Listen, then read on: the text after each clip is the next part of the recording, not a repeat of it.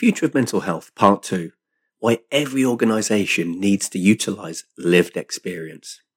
So, just to recap, in part one of this series, I talked about how the World Health Organization set out a comprehensive 2020 to 2030 mental health action plan that aims to fundamentally change the way we approach mental health, and how the WHO report explains that most mental health services have an entrenched, entrenched over reliance on the biomedical model in which the predominant focus of care is on diagnosis, medication, and symptom reduction, while the full range of social determinants that impact people's mental health tend to be overlooked.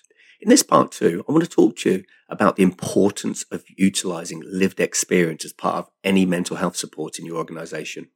Now, the thing is, we tend to find comfort in hearing another share a problem that we have also experienced. When we've shared an experience with something, someone's been through a struggle or a similar struggle to us, that, that mutual experience leads to empathy. Not necessarily having been through the same experience, but the same, maybe the same emotion, the same fear. If we both experience fear, both experience lost, lost, that sort of thing helps to build empathy. And it builds empathy in a way that that can't be achieved by just imagining another's plight on an intellectual level. We have to sort of experience something, that, that, that sort of feeling ourselves as well. Now, the WHO's Comprehensive Mental Health Action Plan 2020 to 2030 discusses how they don't feel they can achieve their agenda of a human rights and positive recovery based approach to mental health without the active participation of those who themselves have experienced mental health struggles. The WHO state that people with lived experience are experts and necessary partners to advocate for the respect of their rights but also for the development of services and opportunities that are most responsive to their actual needs. Now, Soteria, a renowned crisis house in Bern in Switzerland, highlighted by the WHO for their quality of service, they have uh, plans to actually start allowing those with lived experience to be involved in their decision making, not just basic decision making. This is even their high level decision making around the support they offer. So they're clearly embracing this, this approach. At Atmiyata, which is a community mental health outreach service in Gujarat, India, whilst lived experiences isn't essential to become one of their outreach champions, many of those who have used the service decide to take on the role of a champion. Now, their champions are actively encouraged to share their own personal mental health experiences, actively encouraged to do so during the counseling sessions, as they believe that this not only helps to build trust, but also gives service users hope and reassurance. Home Focus, which is a, a community outreach mental health service in Cork over in Ireland, as a recovery and development advocate who organises their peer support groups and also uses their own mental health experiences when providing one to one support to those within the service. So again, actively encouraged to share their own lived experience. Home Again. This is a, a support, supported living mental health service in Chennai in India. Now they have people with lived experience on the on the staff, right from the level of from the well, from the founders right across to the management and the senior board, and they've got an aim actually to have those with lived experience making up at least fifty percent of their staff. That's their target, and surface users over there, so those with lived experience, uh, also host a monthly focus group to gain reviews and feedback on how they can actually improve the service that's offered. Another example is Shared Lives, which is a, supported living service for mental health in Southeast Wales that promotes the, the empowerment and involvement of service users at all levels, such as one-to-one work, operational, and even at the strategic level. So is that something that you could harness within your organization? The lived experience of, of employees who have struggled, those who've had problems in their own life with their, with their mental health. Could you put it to use in helping those who are currently struggling with their emotional well-being?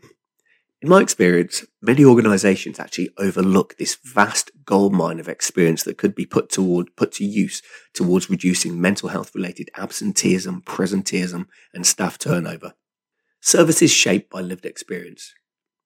For many organizations, setting up mental health support can seem overwhelming due to the countless areas they feel they need to take into consideration, but one of the easiest ways around this is to recruit the minds, the thoughts, the experience of those with lived experience. Because those individuals can provide invaluable ideas to help you form and mold and shape the support you deliver in a way that be practically meaningful to those struggling, rather than based on maybe, you know, shiny object syndrome that we see or following the crowd that's all, you know, all too common in the world of mental health.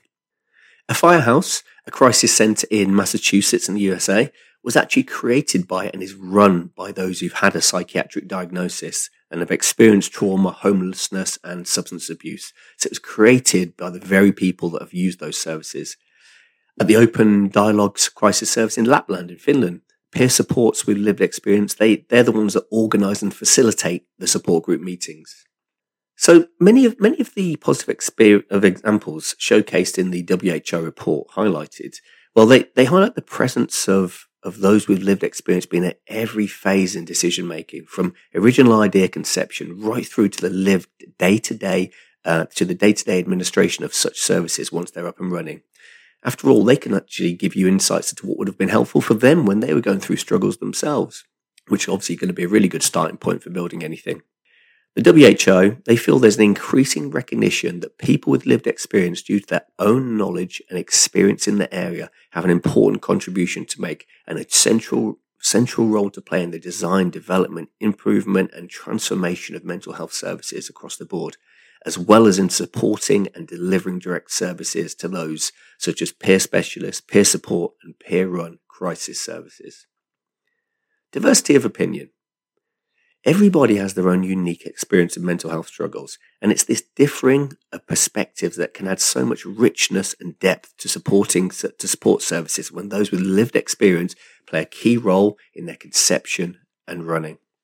At Nairobi Mind, a community outreach mental health service over in Kenya, members reported being inspired to get back into education or to start a business after meeting a peer someone with lived experience who was supporting them, someone who'd had the, who who'd actually done the same. So when they'd seen someone who'd been through their struggles and come out and had set up a business or gone back into education, they felt more inspired to do that as well. At Kliniken Landkreis, a crisis centre in Heidenheim, Germany, peer support workers and the families of those with mental health challenges regularly meet together with management to review the service and to discuss together ways to improve it on clinic in Yangon in Burma. At that, at that clinic, informal feedback is proactively sought, proactively sought from those who use the service in order to help inform how they operate. And they've also made peer support workers part of the clinic's formal decision making process. At Tupu Ake, a crisis centre in South Auckland in New Zealand, the majority of the staff is made up of those with lived experience of mental health conditions, and they freely share their experiences with the service users, as it's such a great trust building tool. So, what would this look like in your organization? We know that across the globe, many mental health support services are seeing the value offered by those with their own lived experience of mental health struggles and they're harnessing it. How might you also take advantage of this gold mine of empathy within your business? It could add a new dimension to the way you design, implement, and administrate those services, as, as well as improve decision making, as those with lived experience may have a greater conception of what will work and provide value than those without. So, on that note, check out part three in this final part of this series where, where I discuss the WHO's concept of a positive recovery approach. They've got a whole different way of looking at what recovery means. It vastly differs from the present ideas of recovery that, that just focus on symptom reduction. So hopefully you'll join me for part three. And remember, if you want to get my free report, three mental health myths every HR professional needs to know, just check out below, go find the link below, give that a click and you click and you'll get my free report. Again, three mental health myths every HR professional needs to know. Speak to you soon.